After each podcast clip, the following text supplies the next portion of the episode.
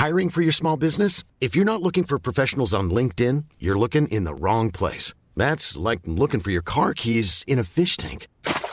LinkedIn helps you hire professionals you can't find anywhere else, even those who aren't actively searching for a new job but might be open to the perfect role. In a given month, over 70% of LinkedIn users don't even visit other leading job sites. So start looking in the right place. With LinkedIn, you can hire professionals like a professional. Post your free job on linkedin.com slash people today.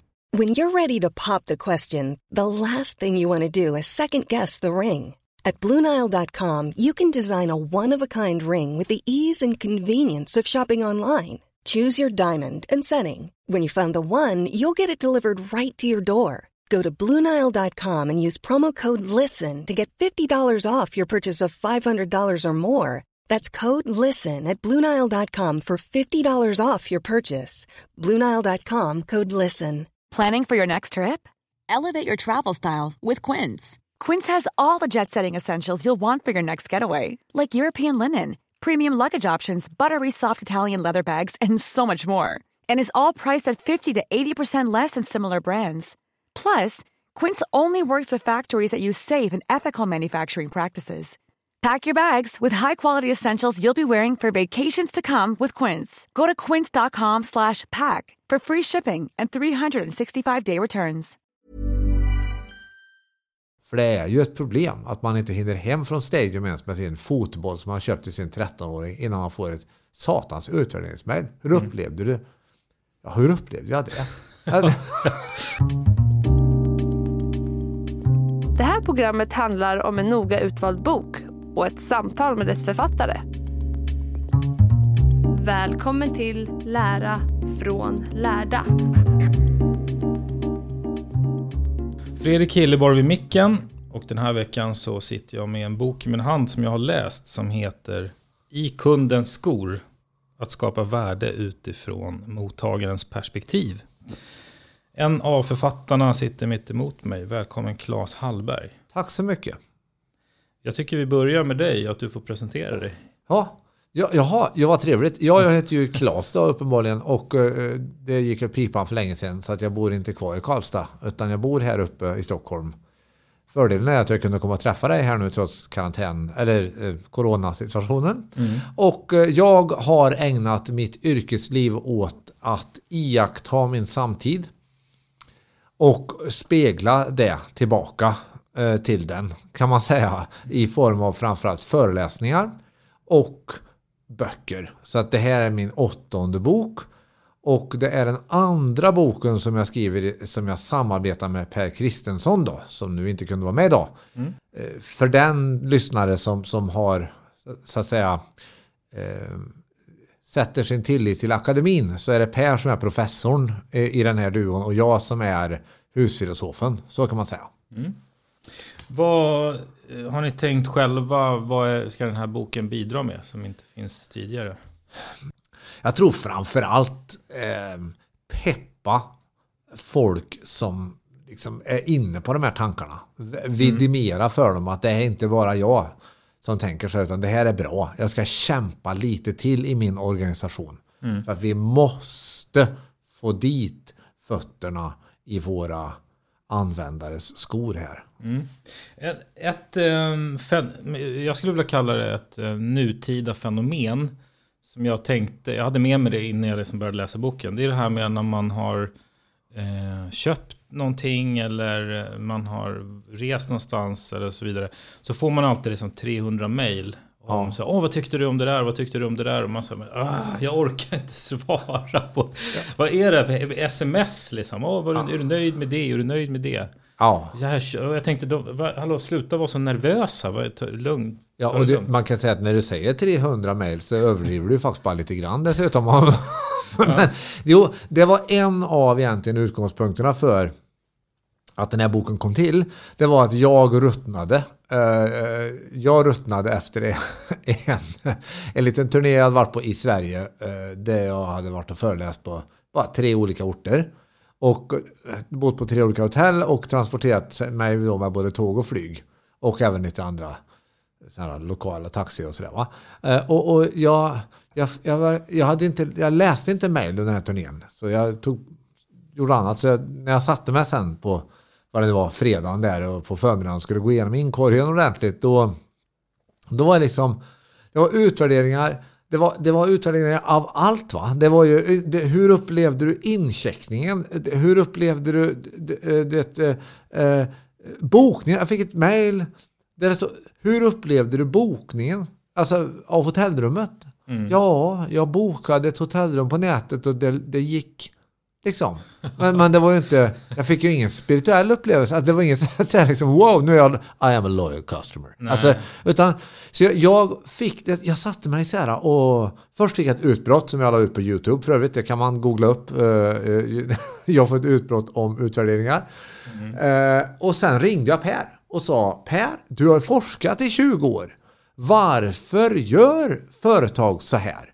Och då hade jag som kanske liksom mitt huvudsakliga exempel då egentligen när jag ringde till Per, det var ju den här robotrösten som ringer upp när man har suttit i kö till banken i 27 minuter och sen fått hjälp eller inte hjälp av någon och så ringer robotrösten upp. Eh, och då, då så här, ja, vem pratar med den? Och vad får banken ut av det? Vad får de för verklig information?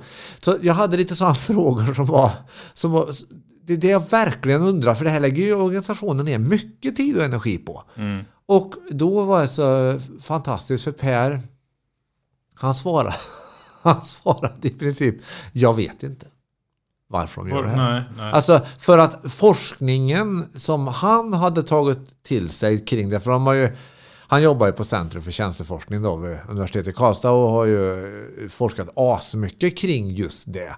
Och det visar sig ju att, att de här exemplen som jag tar upp finns det väldigt lite forskningsstöd för att det faktiskt är värdeskapande för varken organisationen eller kunden. Utan- det, det är risk att det helt enkelt blir det jag kallar i boken ett statistikmonster av alltihopa. Att man gör utvärderingarna för att mata statistikmonstret. Inte för att till exempel, som vi också har ett långt resonemang om, om, om till exempel fånga upp kritiska händelser som ju kan vara väldigt värdefullt. Då. Ja, men precis. För jag tänker att det, det kan ju inte heller enbart vara negativt att ta reda på Nej. saker där. Så, och intentionen är god va? Det, det som man ändå, vi, om vi får ta fasta på med de här undersökningarna så måste vi, min vardagssanning ändå är att du får 300 utvärderingsmail någonstans. Finns det en god intention bakom de flesta av dem? Det vill säga organisationen, organisationen vill förstå dig på något sätt. Det är bara det att det vi adresserar här nu är, är ju att man skär, liksom tittar noga på, vi- vill vi verkligen? Alltså, eller, eller är alla de här mejlen en slags eh, servitören frågar smakade det gott? Utan att riktigt vilja veta det. Alltså artigt, eh, vi fattar, vi måste göra det här.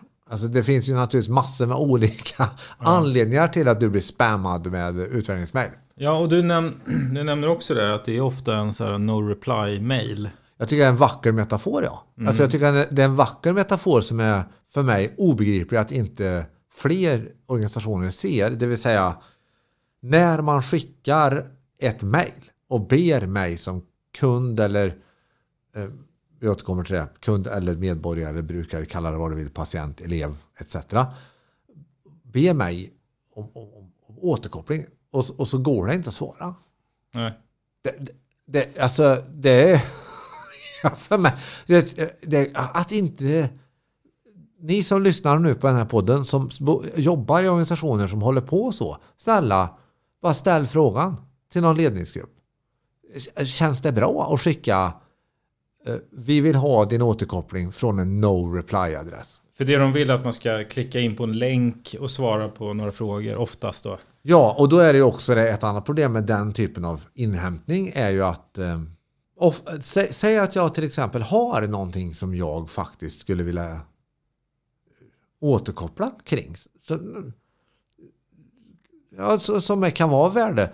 Så är det ofta så att jag måste först svara på åtta stycken för mig orelevanta frågor innan jag eventuellt på sista frågan kommer till någon slags övriga kommentarer högriskstrategi då att jag inte orkar klicka mig igenom hela skiten utan de missar min information. Och där är jag väldigt, vi i, är, ifrågasätter utformningen av väldigt många av de här undersökningarna. Då. Alltså, det, det är, det, det är, vi betonar, risken är uppenbar att man skaffar information för informationens egen skull. Mina ord, mata statistikmonstret. Och att man liksom tappar om vi nu uppehåller oss vid det här lite, eftersom Mm. det här verkar vara en podd för människor som gillar att borra lite. Mm. Så kan man ju borra på många, många ställen här. Men om man borrar just i det här så finns det en uppenbar risk att, att man, det, man har en god intention i kanske en ledningsgrupp. Och så, vi måste ta reda på vad, vad tycker våra Hotellgäster. hotellgäster, säger vi. Ja. Ja, och så eh, ja, vi gör i ordning. Vi hyr vi in här av undersökningsföretaget X. eh, Så. Och så råkar man göra ett, ett, ett, ett eh, arvoderingssystem för företaget X som bygger på att de ska ha viss mängd svarsfrekvens till exempel på sitt utskick. Då. De, ska, de ska kunna leverera tusen svar, säger vi. Mm. Ja, då kommer det ju att bli suboptimerat direkt i termer av vad var e- intentionen. Det vill säga det är ju jättestor risk då att undersökningsföretaget är, de är beredda att gå över lik för att få dig att, att svara. Så nu kommer en påminnelse till och nu, nu när du inte svarar på mail då jagar vi dig på sms så du känner dig förföljd va? För deras mål är att samla in tusen stycken då, Ja. till exempel. Ja, och då har man tappat originalsyftet som var att faktiskt förstå Mm. vad, vad, vad, hur du upplevde hotellnatten. Och där tror jag väldigt mycket här vill jag säga med en gång. Eh, eh, har vi, när vi skrev det här, jag och Per, så, så, så sa vi så här, men det kommer inte, många, kommer inte folk att muttra och säga så här, men så här är det väl ändå inte. Inte i vår organisation håller vi inte på så här och jagar folk med sms. Nej, kanske inte just din organisation, men tillräckligt många i alla fall. För det är ju ett problem att man inte hinner hem från Stadium ens med sin fotboll som man köpt till sin 13-åring innan man får ett satans utvärderingsmail. Hur upplevde du? Ja, hur upplevde jag det? Ja, precis. Ja, men och det finns ju, det är intressant det här området just. Om man, det finns ytterligare en, flera saker. Men en, en annan grej som jag tycker är intressant, jag tror ni nämner det kort.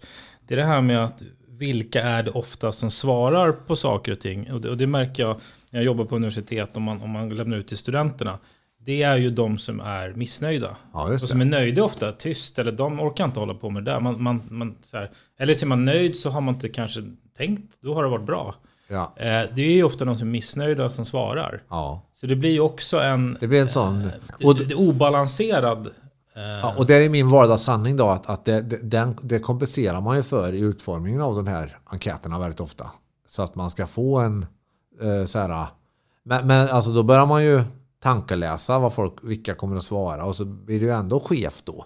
Ja, Alltså ja man- du, du, får ju ofta bara klagomål från några som, Ja. eh, av någon anledning. Men, och, och sen det ytterligare jag tänkte på som ni pratar om, som är spännande, det är ju också, det blir ju, om, om, vi, om du har drivit hotell och så ska vi liksom sitta och tänka ut så här, vänta nu, vad ska vi ta reda på här? Ja, vi kan fråga om incheckning, vi kan fråga om det och det och det. Alltså det är ju utifrån vårt perspektiv, man får ju sitta och gissa. Ja, och det är ju det som är våran stora invändning, om jag faller i talet här. Alltså, vi pratar ju om kritiska händelsemetoden till exempel. Som ändå är, nu är inte det en sån supermetodisk metod ändå, men, men den, den, det finns en del evidensbaserade i alla fall um, idéer kring hur, hur man kan vara effektivare att få ta på kritiska händelser. För det är det du vill om du är Du vill ju ha reda på det som gör att jag kommer tillbaka eller inte. Liksom, det är där, du vill- inte om det var välstädat i receptionen som jag skiter i. Liksom. Utan om det var så att eh, det var en fläkt utanför rummet som lät som ett, ett monster så jag kunde inte somna. Utanför just mitt rum. Då är det därför jag inte kommer att komma tillbaka till det hotellet. Det är det du behöver ha reda på då, tänker, tänker jag. Hur ska du då utforma din enkät och hur kan du komplettera enkäten med andra aktiviteter? Eh, Hur då? Ja, till exempel gå ut och lyssna i lobbyn om vi tar hotell här nu då. Alltså till exempel bjuda in till lite sådana här mera kvalitativa djupstudier. eh, Så. Eh, Eller som, om jag tar ett exempel. eh, Det handlar mer om förhållningssätt i det här fallet. Men jag- var och lyssnade på en, en, en man som heter Gavin Hoare. Stavas H-O-A-R-E. Ja. Eh, han var, är då eh, driver en av de största frisersalongerna i London som ju alltså har 150 terapeuter kallas de för förut. Eh, men ja, men de, är, de gör allt. Ja, men han berättade hur han har instruerat sin checkout, för de har ju en checkout personal då. De har ju inte, en, alltså det är ju en speciell check-in avdelning och en check-out avdelning för det är ju stort som en ett helt hangar det här. Men han har instruerat check-out-avdelningen att leta efter, som han formulerade det, a flicker of discontent. Och så var han jättetydlig med att han har inte instruerat dem att de ska, att de ska lägga sig platt för all form av eh, all gnäll och, och generell missnöjdhet med livet som kan komma upp i de där lägena. Och eh, eh, eh, där försökte vi pumpa honom på exakt vad är det då du har, vad är det ni tränar på? Och då, sa, då, då, då var han, han sa, det är luddigt det här. Det, det går liksom inte att säga att jag, ni ska inte eh, speciella pannrynkor. Eller, utan han har försökt få sin checkout-personal att luska ut. När är, är det något som skaver här? Du vet, för, det kan ju vara så här att jag kan ju ha alla möjliga anledningar att inte vilja ge min feedback till din organisation. Jag kanske Ah, ja, ja. är konflikträdd, jag kanske är trött, jag kanske har bråttom. Så jag kanske bara i tysthet bestämmer mig för att hit går jag aldrig tillbaka. Ja, ja, och speciellt om man är missnöjd med frisören. Då blir det så nej, det här blir... Ah, Ja, det blir så personligt liksom. Det är bättre att byta då, salong. Liksom. Så, och, och, och, och däremot, eh, så då är det ju risken med vanliga trubbiga klagomåls hanteringsrutiner att man får de här, ah, det var för högljutt eller, eller du vet, alltså, det var för mycket hår på golvet eller något. Och det, det kommer ju vara för mycket hår på golvet på varenda frisersalong för den personen förmodligen. Så det är svårt att dö på en frisersalong.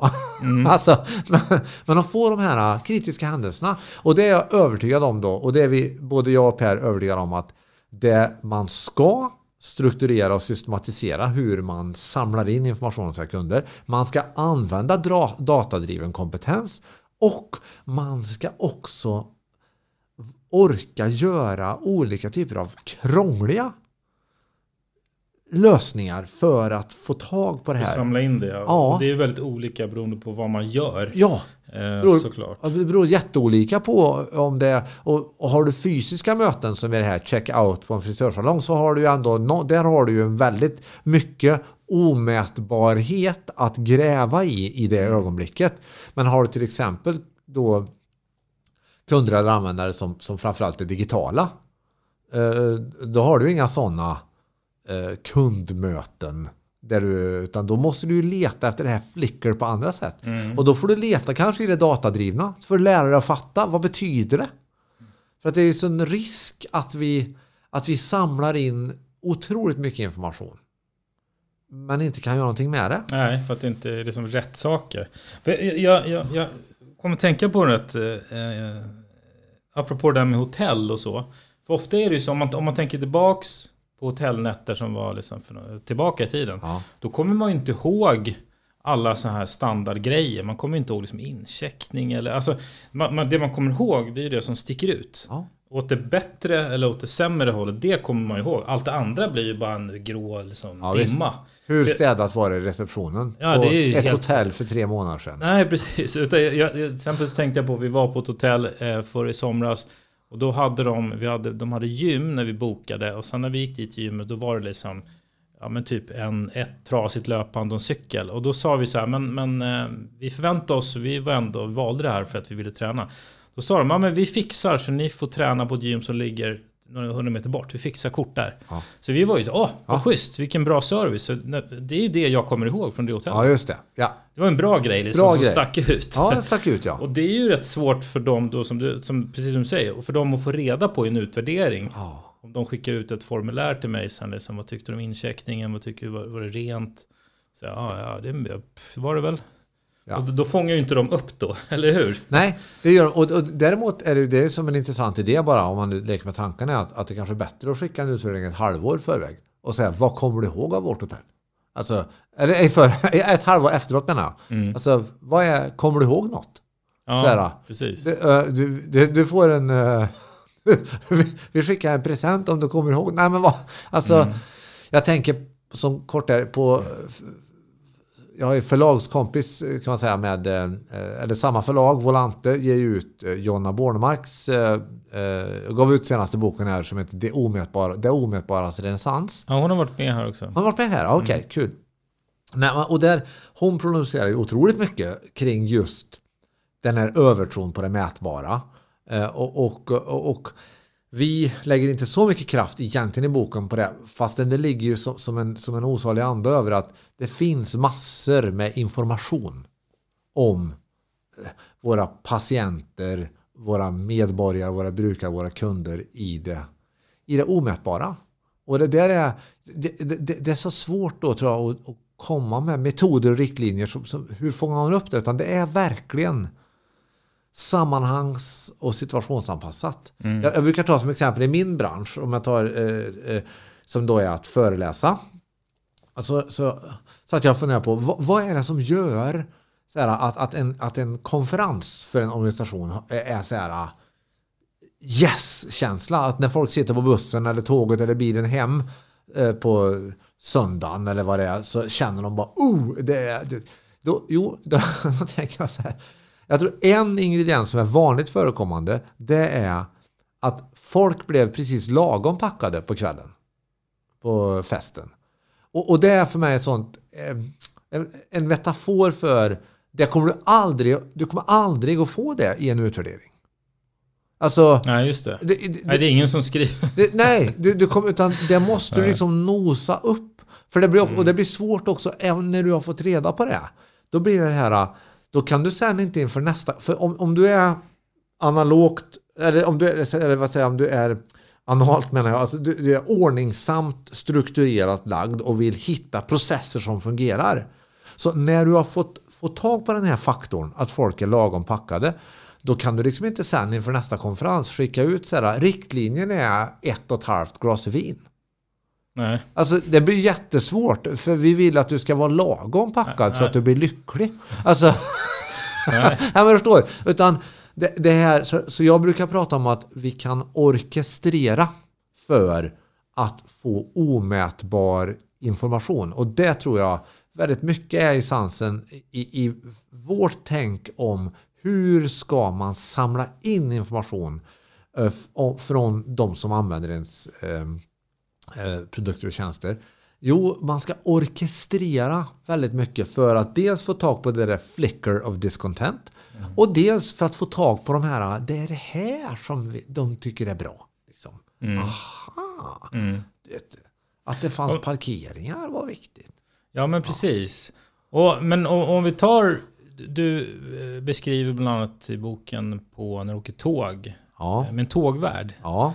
Som liksom är... Han är lite grann en, en, en, hjält, en av hjältarna i boken, mm. tågvärden. Jag åker också mycket tåg så jag kände igen det där med en tågvärd som gör eh, hjälper till utöver det vanliga kan man ju säga. Ja, Eller... jo men det kan man säga. Alltså, och, och, bara för, för att sätta in lyssnaren i den då, utan att kanske ta precis hela den metaforen så, så var det väl så att, eh, att, att eh, han vi tar själva originalsituationen i tåget som gjorde att jag fick, fick upp ögonen för honom det, det, var ju att det stod, jag kom in, det var en situation, så lite, man märkte att här pågår något, det, spänd stämning. Och det var, stod en jättestor person eh, i gången, jättestor, han två meter lång, en meter bred och en meter djup. Så att, och hade stråhatt på huvudet, svettades ymnigt, stora LP-skivor under armarna, ställt en, en, han ställt en, en väska, eh, i, i, alltså en, en resväska i ett enkelsäte och stod och lutade sig över en, en kvinna i, 47-kilosklassen och funderar på att knösa in bredvid henne. Och där kommer då tågvärden fram och, och, så säger han så här Kan jag hjälpa till? Och, och då svarar personen i fråga Yes, I'm looking for some where to sit, säger han. Tysk, tänker jag. Mm.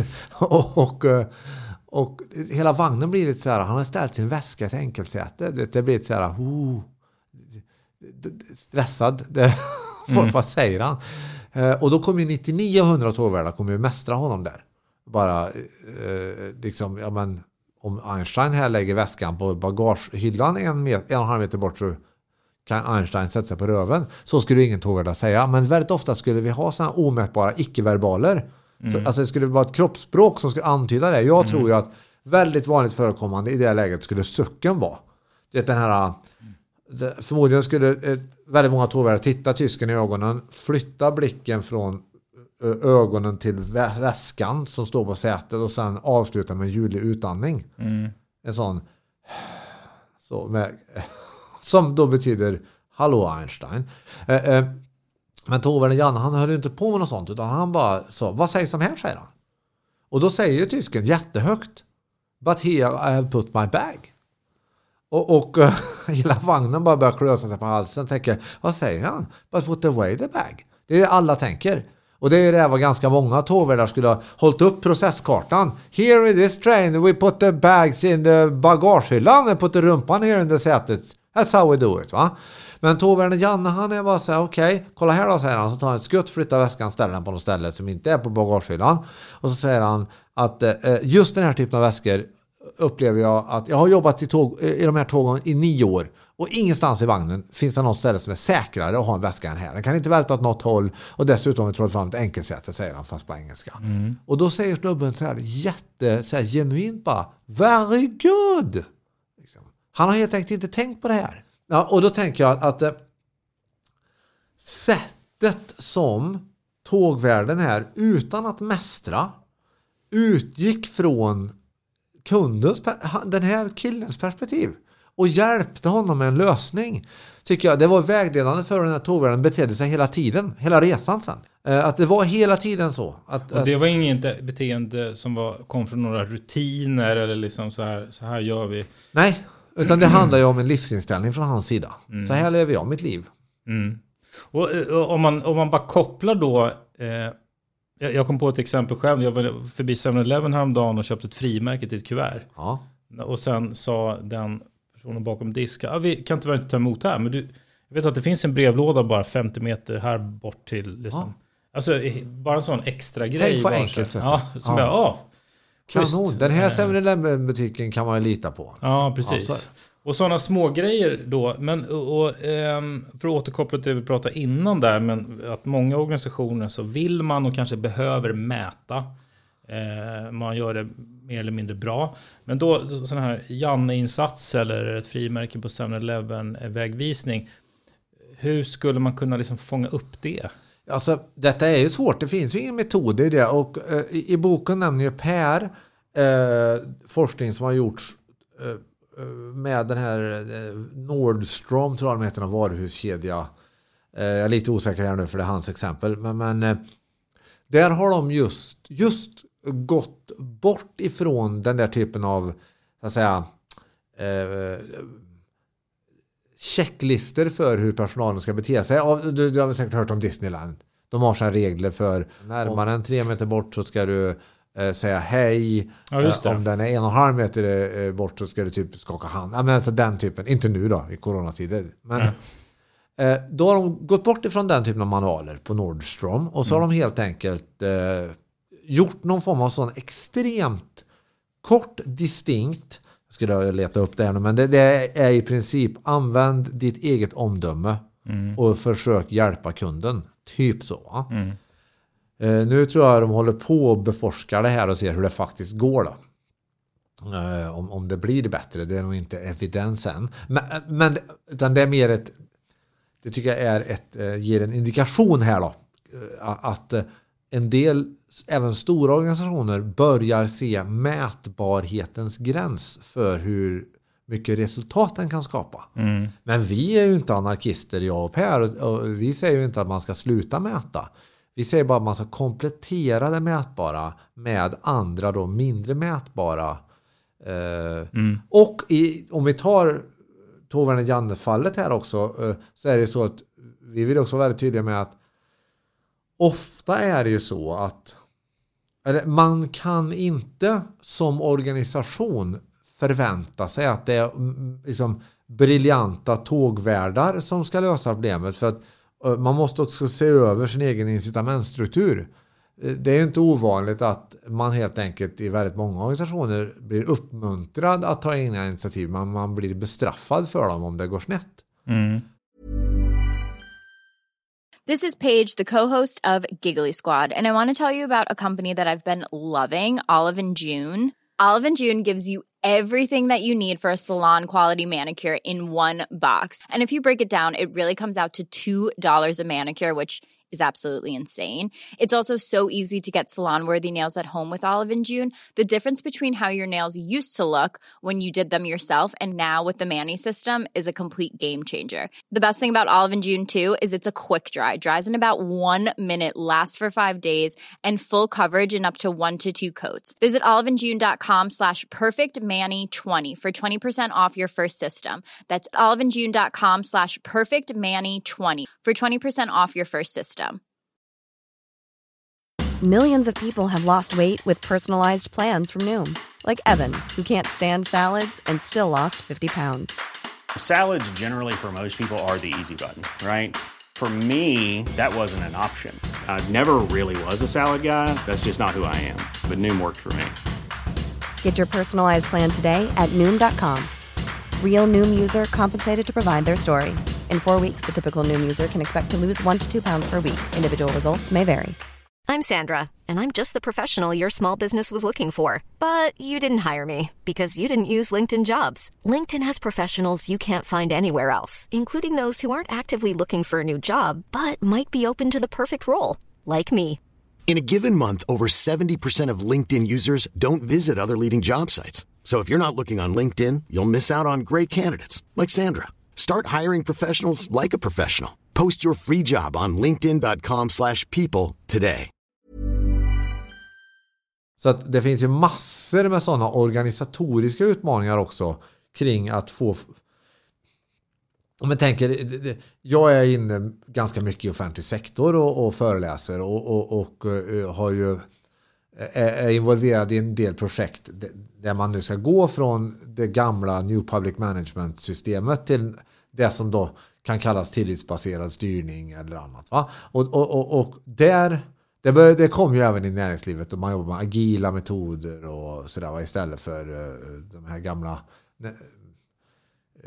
scorecards och sådär. Mm. Och, och, här är det ju, det är ju, vi är inte framme än. Hur ska det gå till då? Men en sak som är mycket tydlig det är att jag behöver i min organisation se över så att jag inte säger att jag förväntar mig egna initiativ, kreativitet och eh, att eh, medarbetarna utgår från kunden och samtidigt bestraffar jag varje litet misstag. Nej, precis. Um. Och, och, för att koppla på där till New Public Management. Ni är ju inne på det och du nämnde ju Jonna eh, också. Som eh, om man tänker då sjukvård och äldrevård och så. Det är, det är ganska bra exempel på det. Där det har blivit så här maniskt mätande. Så att det blir att om du jobbar då som sjuksyrra. Så du måste hinna med så här och så här många.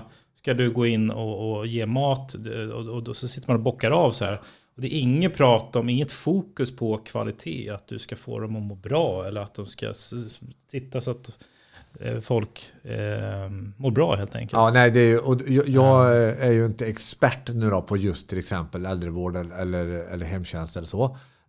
Utan jag får ju respondera som med mitt sunda förnuft och, och konstatera i alla fall att när det handlar om att sätta foten i kund, alltså i brukarens sko, mm. så är det klart att om du har, ner, du har brutit ner så att du har sex minuter får det ta mm. ett, med toabesök.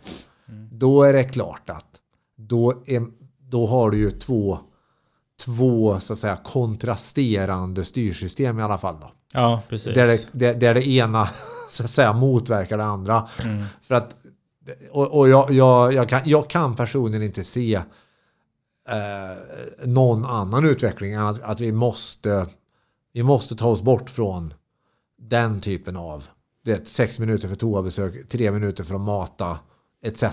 Mm. Det, det, mm. mm. det, det, det, ja, för det, det, kan man ju bara tänka in i själv. Om vi skulle jobba under de förutsättningarna att det är det jag mäts på. Ja. Så är det ju ganska naturligt att det blir fokus. ja, det. är klart det blir. Uh, så det är ju inget, men jag tänkte bara utifrån um, jag tänkte bara massa man som lyssnar också förstår. Har du några exempel på några de har hittat fokus som gör att man då hittar lite mera liksom, eh, kundens perspektiv? Har du exempel på en organisation som har eh, lyckas med det lite bättre. Ja, så det har vi. Vi, har ju, vi tar ett, ett av bokens exempel är ju Kone. Eh, så, eh, så, som eh, finska eh, rulltrappeföretaget. Mm. som, som ju, men de jobbar, de, de, Osexig produkt tänker man. Ja, otroligt osexig produkt. De jobbar hissar och rulltrappor och så. Och de har ju definierat det som people flow. Alltså de jobbar med, flöde. Att människor ska flöda genom deras... Eh, och redan där har de ju fattat att det inte handlar om... Att värdet de, eh, de levererar är inte den tekniska lösningen rulltrappa. Nej. Och själva plåten i rulltrappan. Utan värdet är att människor kan flöda genom ett köpcentra på ett bra sätt och konsumera och vara lyckliga och allt vad det är. Men, Ja. men, eh, men jag tänker att, att eh, som per, det är också Pers eh, exempel i boken som han kan bättre. Men han har ju varit och träffat dem och, och forskat på olika delar av deras verksamhet.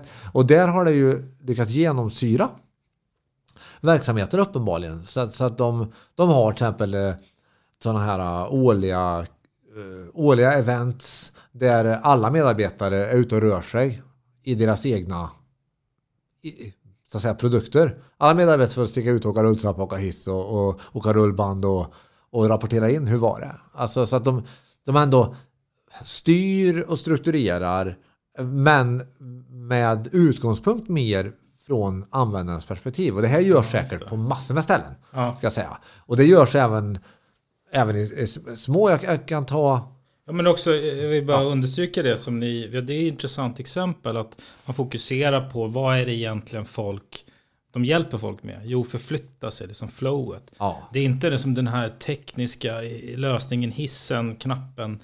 Det är ju det, det är ingen som bryr sig om det. Utan man, Och här, här kan man ju tro att det här har väl alla företag fattat, men det har ju inte företag fattat. Ta bara Nej. bilföretag. Det är många bilföretag som fortfarande tror att bilen har ett värde. Ja, själva så här, teknisk... Ja, eh, själva bilen. Ja, men Men, den, den, den har ju bara ett värde när, den, när, när någon använder den. Alltså om inte du är samlare då. Köper en eh, Ferrari eh, för 4 miljoner och ställer den i ett garage och så putsar du på den regelbundet så säljer du den 30 år senare i originalskick och hoppas på att det här ska varit en av de ikoniska. Så kan man göra. Då har kanske själva bilen ett värde. Men i övrigt är det ju det Ferrarin åstadkommer under tiden. Eller om du verkligen står där och är lycklig och tittar på den. Då. Det kan också vara. Så vad är, det, vad är det bilen har för värde om den inte är själva bilen? Ja, det är ju att folk transporterar sig med bilen eller att man kör grejer med bilen eller att, att, alltså, att, att den används till saker som folk värdesätter. Det är det, precis. Det är det egentligen som är det riktiga värdet. Ja, inte- Det ska funka. eh, Ja. Och så vidare. Och, och om jag får bara i så här långt in i samtalet så känner jag lite angeläget eh, för de lyssnare som har, som har hängt med så här länge nu. Eh, eh, eh, tänker jag att, att det är viktigt för mig nu också i den här i den här situationen vi befinner oss i när vi spelar in det här så är, är vi ju mitt i den här koroniska tiden. Och då tänker jag att, att det, jag har redan nämnt att vi, vi gärna byter ut ordet kunden mot medborgare eller patient eller brukare. Men vi byter gärna också ut ordet kunden mot i kanske medarbetarens skor. Alltså att, att jag som, som ledning behöver sätta fötterna i mina medarbetares skor. Och tvärtom, alltså jag, tänk hur arbetslivet skulle se annorlunda ut om fler människor satte fötterna i sina chefers skor lite oftare. Då skulle nog en och annan ibland tänka så här, ja jösses, det här är nog lite komplext faktiskt. Eh, Så, alltså lite ödmjukhet och lite nyanser skulle dyka upp.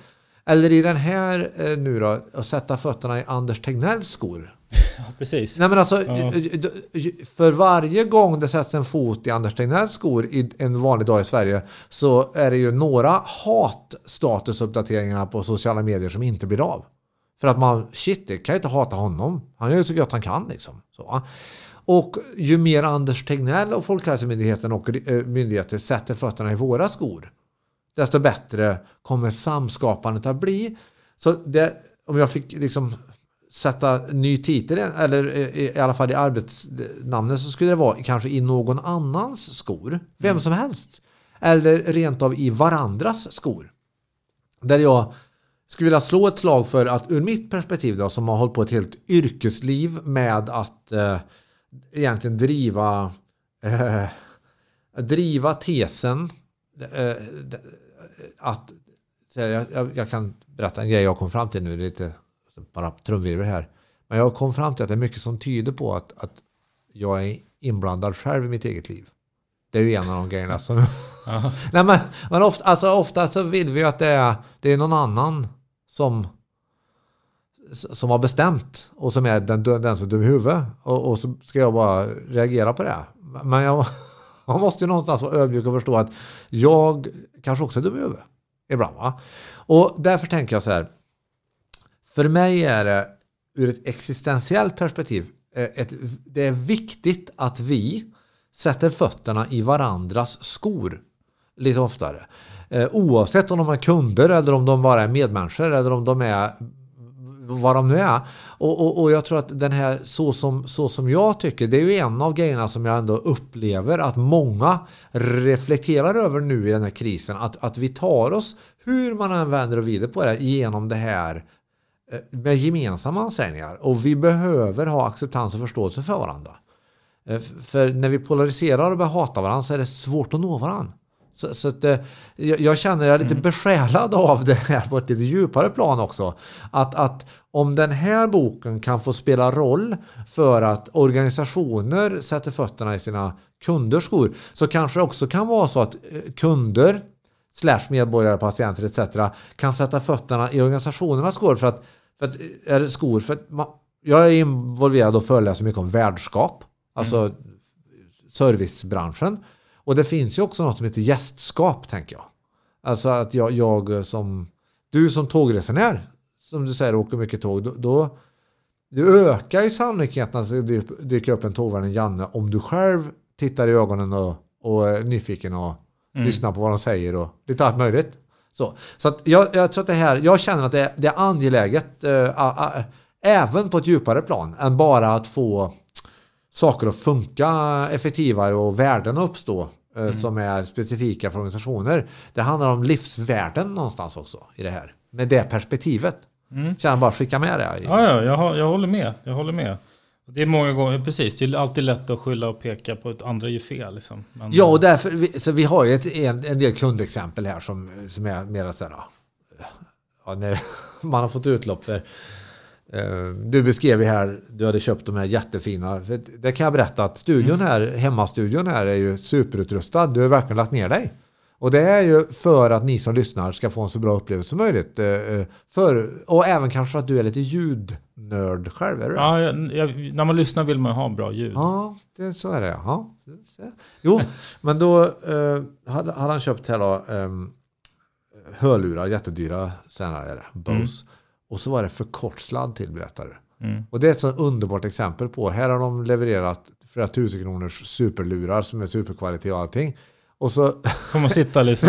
sitta med 40 centimeter från mixerbordet och luta sig till höger. Så du var tvungen att köpa en extra produkt. Mm. Och där är ju, upplever jag ett jättebra då, ett dåligt exempel på när man inte har satt foten i kundens skon. Och det, där sa jag lite raljant då, det var en ekonom inblandad där. Garanterat.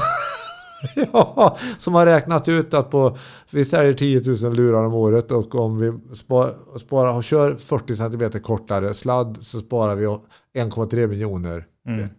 Uh, och plus att vi får mer försäljning. Vi får mer försäljning av de längre sladdarna som vi då kan ta sjukt mycket per meter på. Mm. Ja, så, och det tror vi unisont du och jag is a bad idea. Mm. Ja. ja, men verkligen. Ja. Jag tänkte en del som ni tar upp, eh, det är att ni pratar lite om det här med, ja men hur ska man göra då? Det här med, ni pratar om risk bland annat. Liksom ja. Att man som, som tågvärd eller oavsett organisation, att man också ska kanske, det blir ju en risk om man liksom går utanför ja. guiderna, riktlinjerna då. Så är det. Eh. Jag menar, hon på 7-Eleven eller han som sa att eh, brevlådan var 50 meter bort. Ta ju någon form av mikrorisk att du säger, det vet jag väl, jag bor här. Ja. Alltså, och hon behöver ju inte säga det. Nej. Precis. Så, så därför är det lätt hänt att i det där mikroögonblicket där och, och, och tågvärlden också. Ja, ja. Eh, går utanför sina guidelines. Liksom. Ja, ja, visst, absolut. Det, det involverar ju små risker. Och, och jag menar, jag, jag, jag, bara för att ta ett banalt exempel på det så är det ju... Eh, när jag flyttade till Stockholm så lärde jag mig att det är några saker som är skillnad mot Värmland. Och en eh, grej är att man pratar engelska med varandra. Säger så här, riktigt bara yeah future. Sådär, va?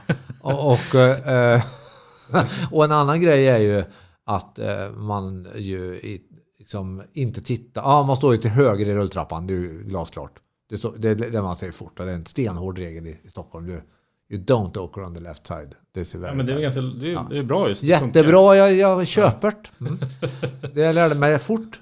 Eh, men den här grejen att man inte ska titta folk i ögonen när man är i lokaltrafiken, den är jag svårare för. Liksom. Det, det är min upplevelse. Det är jätte... I Karlstad, i alla fall då, när jag flyttade därifrån, då, då var det ändå så att man sa hej till varandra och nickade och tittade varandra.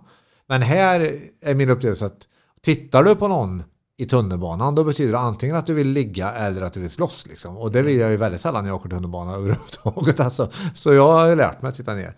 Men då bestämde jag i alla fall för att jag ska titta busschauffören i ögonen när jag kliver ombord på bussen eh, i Nacka där jag bor. Och eh, det har jag gjort konsekvent i eh, ett antal år nu. Och då har jag fått några sådana här eh, sura ögonkast tillbaka. Liksom. Jag har fått några... Eller eh, bara... Fan, varför är du glad liksom? Resenärjävel. Så? Och då har jag känt mig lite obekväm. Eller busschauffören kanske bara ignorerar mig och tittar rakt fram. Så? Och då är det så här små ögonblick av existentiell oro där. Och Om jag blir ignorerad när jag ler. Då är, alltså hur vet jag att jag finns överhuvudtaget då om ingen märker mig? Alltså det, Jag åker ner i en mikroskopisk existentiell brunn i ett ögonblick där. Och det där är ju lätt hänt då att när det där har hänt några gånger. Så står man där vid busshållplatsen så ser man att den här busschauffören ser sur ut. Hon eller han har en dålig dag idag, det tror jag nog. Liksom. Det är pannrynkor och det är, det är nog en butter typ. Så ja, äh, börjar man tänka, där sitter du och är sur. Ja, ja det är väl inte drömjobbet direkt. Nähä, jaha. ja då är jag sur också och det är fan inte mitt fel. Och att man, man hamnar i en då dålig cirkel där man för att någon annan, i det här fallet busschauffören, har satt spelregeln så blir jag hämmad. Så att jag, jag vågar inte ta risken. Mm. Som det innebär att bli avvisad till exempel. Vi, har, vi är ju ganska basala vi människor, tänker jag. Och, och där någonstans har vi, där tror jag det är, vi pratar i boken om individuell ögonblickets eh, instinktiva rädsla, den här busschaufförsögonblicket, liksom att jag hämmar mig i den där mikrosekunden. Eller att, att eh, hon eh, på 7-Eleven där i mikrosekunder innan hon säger att det ligger en brevlåda här borta så bara, ja, och det, det är de där... Och då, då, spelar det liksom ingen roll hur fina värdeord och hur många tusen post-it-lappar som gick åt för att, att producera alla värdeorden. Och hur bra strategi och hur smart... Allt, det spelar ingen roll om för tillräckligt många människor fegar ur i det där ögonblicket. Så vi pratar om den individuella rädslan, men vi pratar också om organis den organisatoriska rädslan då, som, som det blir när när man kanske hö, högt upp i, man vill ha liksom fötterna torra i ledningsgruppen och man vill, man vill mäta och kontrollera och strukturera. Man, vill inte, man, man, man hamnar i det här att man man inte riktigt premierar att folk faktiskt tar risker. För ibland gör ju folk fel då. Ja, exakt. Och, och, och då hamnar man i det här man mäter sex minuter för att gå på toa. Eller vad det är. Va? Eh, och, och, och då måste man liksom jobba på något sätt med både hönan och ägget där. Ja. Ja, men precis. Och det är, menar, alla de exemplen jag varit inne på. Jag menar ett hotell som... De, jag menar, de kan ju strunta i det som jag var på, att jag var missnöjd med gymmet och säga, nej men det, det stod ju i, i, instruktionerna. Eh, Ja. det, är, det är ju liksom att, att det är någon där som kanske tar eget initiativ. Och, nej men jag fixar och kollar med ett gym här borta. Ja. Går utanför sina guidelines, eh, tar en liten risk. Men han gör istället då, i det här fallet, mig väldigt nöjd. Ja, och då måste man vara ödmjuk för om man sitter och lyssnar på det här och tänker jo, jo, men jag vet det där och så, men det är inte så lätt. Nej, det är inte så lätt. Eh, och det är därför man måste jobba ihärdigt och länge. Men två kollegor till Per, som heter eh, Johan Kvist och Martin Fransson, de gjorde ett eh, så här fullskaligt laborativ forskning med två kontor från Försäkringskassan. Som man fick ta ur de här kontoren ur den dagliga styrningen. Så att medarbetarna på de här två kontoren fick utforma arbetet eh, under ett och ett halvt års tid, ändå ganska lång tid fick de på sig. De fick utforma arbetet för att vara maximalt värdeskapande för eh, medborgarna. Och det, det, massor med bra grejer kom ut och de skapade bättre processer och, och sådär. Men det var ändå så att när forskarna skulle sammanfatta det här ett och ett halvt årens forskning, då döpte de sin rapport till Fri som en fågel utifrån metaforen att om du har haft en fågel, i alla fall vissa fågelarter, instängd i en bur tillräckligt länge så är det så att när du tar bort buren så flyger inte fågeln.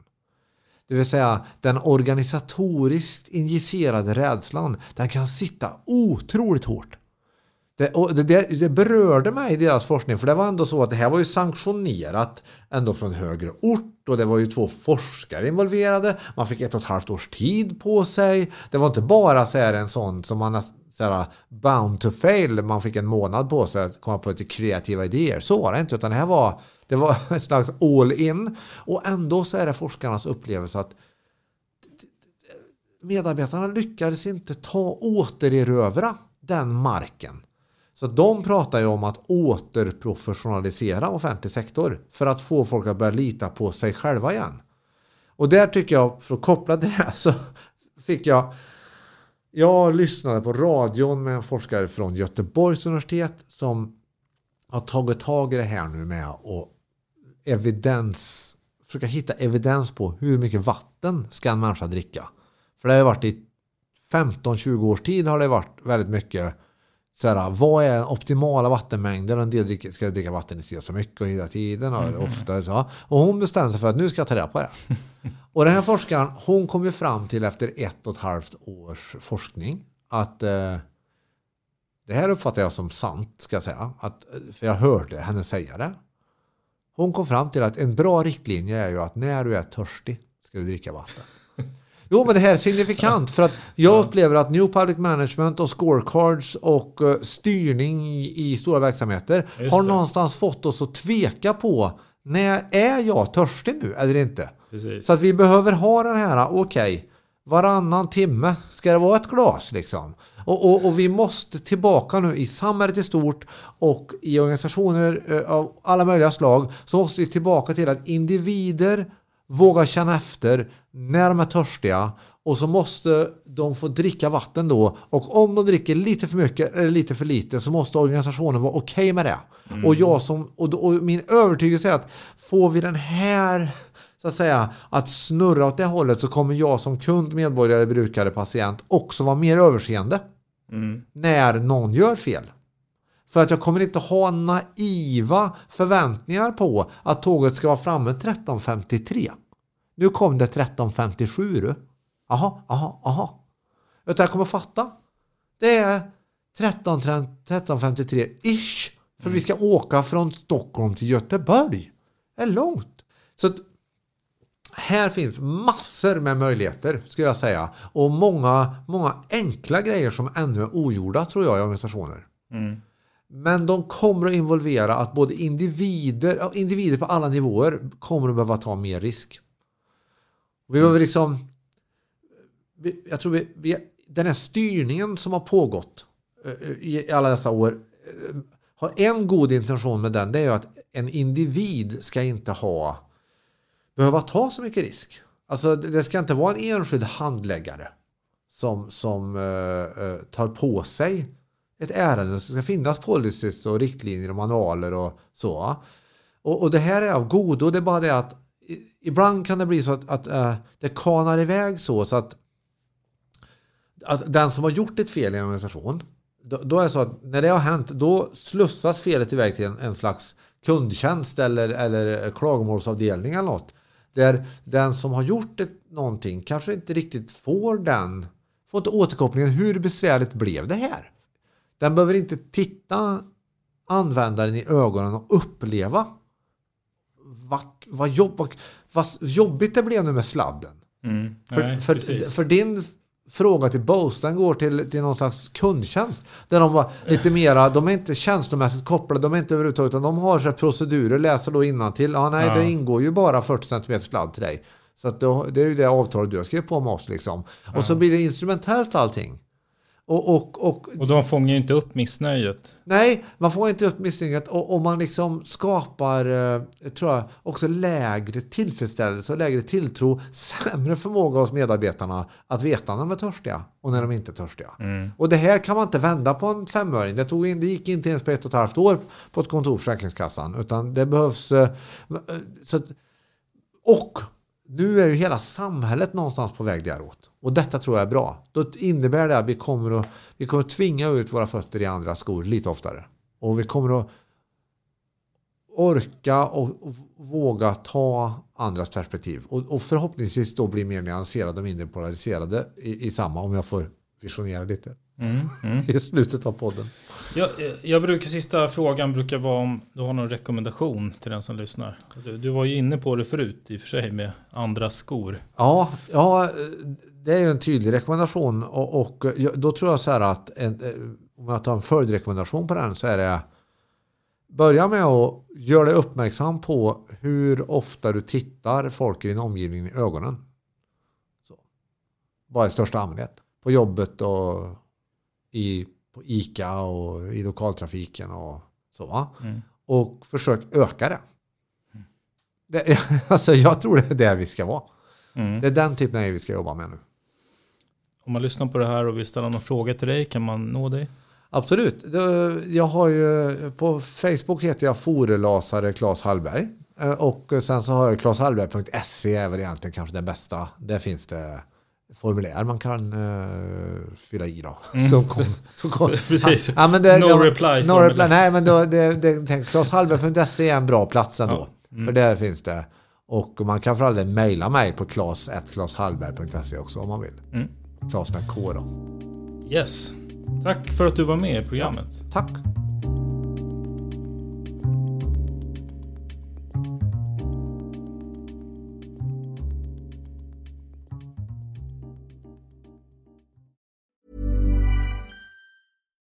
Deserves the best, and there's no better place to shop for Mother's Day than Whole Foods Market. They're your destination for unbeatable savings, from premium gifts to show-stopping flowers and irresistible desserts. Start by saving 33% with Prime on all body care and candles. Then get a 15-stem bunch of tulips for just $9.99 each with Prime. Round out Mom's menu with festive rosé, irresistible berry chantilly cake, and more special treats. Come celebrate Mother's Day at Whole Foods Market. Planning for your next trip? Elevate your travel style with Quince. Quince has all the jet setting essentials you'll want for your next getaway, like European linen, premium luggage options, buttery soft Italian leather bags, and so much more. And it's all priced at 50 to 80% less than similar brands. Plus, Quince only works with factories that use safe and ethical manufacturing practices. Pack your bags with high-quality essentials you'll be wearing for vacations to come with Quince. Go to quince.com slash trip for free shipping and 365-day returns. Planning for your next trip? Elevate your travel style with Quince. Quince has all the jet setting essentials you'll want for your next getaway, like European linen, premium luggage options, buttery soft Italian leather bags, and so much more. And is all priced at 50 to 80% less than similar brands. Plus, Quince only works with factories that use safe and ethical manufacturing practices. Pack your bags with high-quality essentials you'll be wearing for vacations to come with Quince. Go to quince.com slash pack for free shipping and 365-day returns.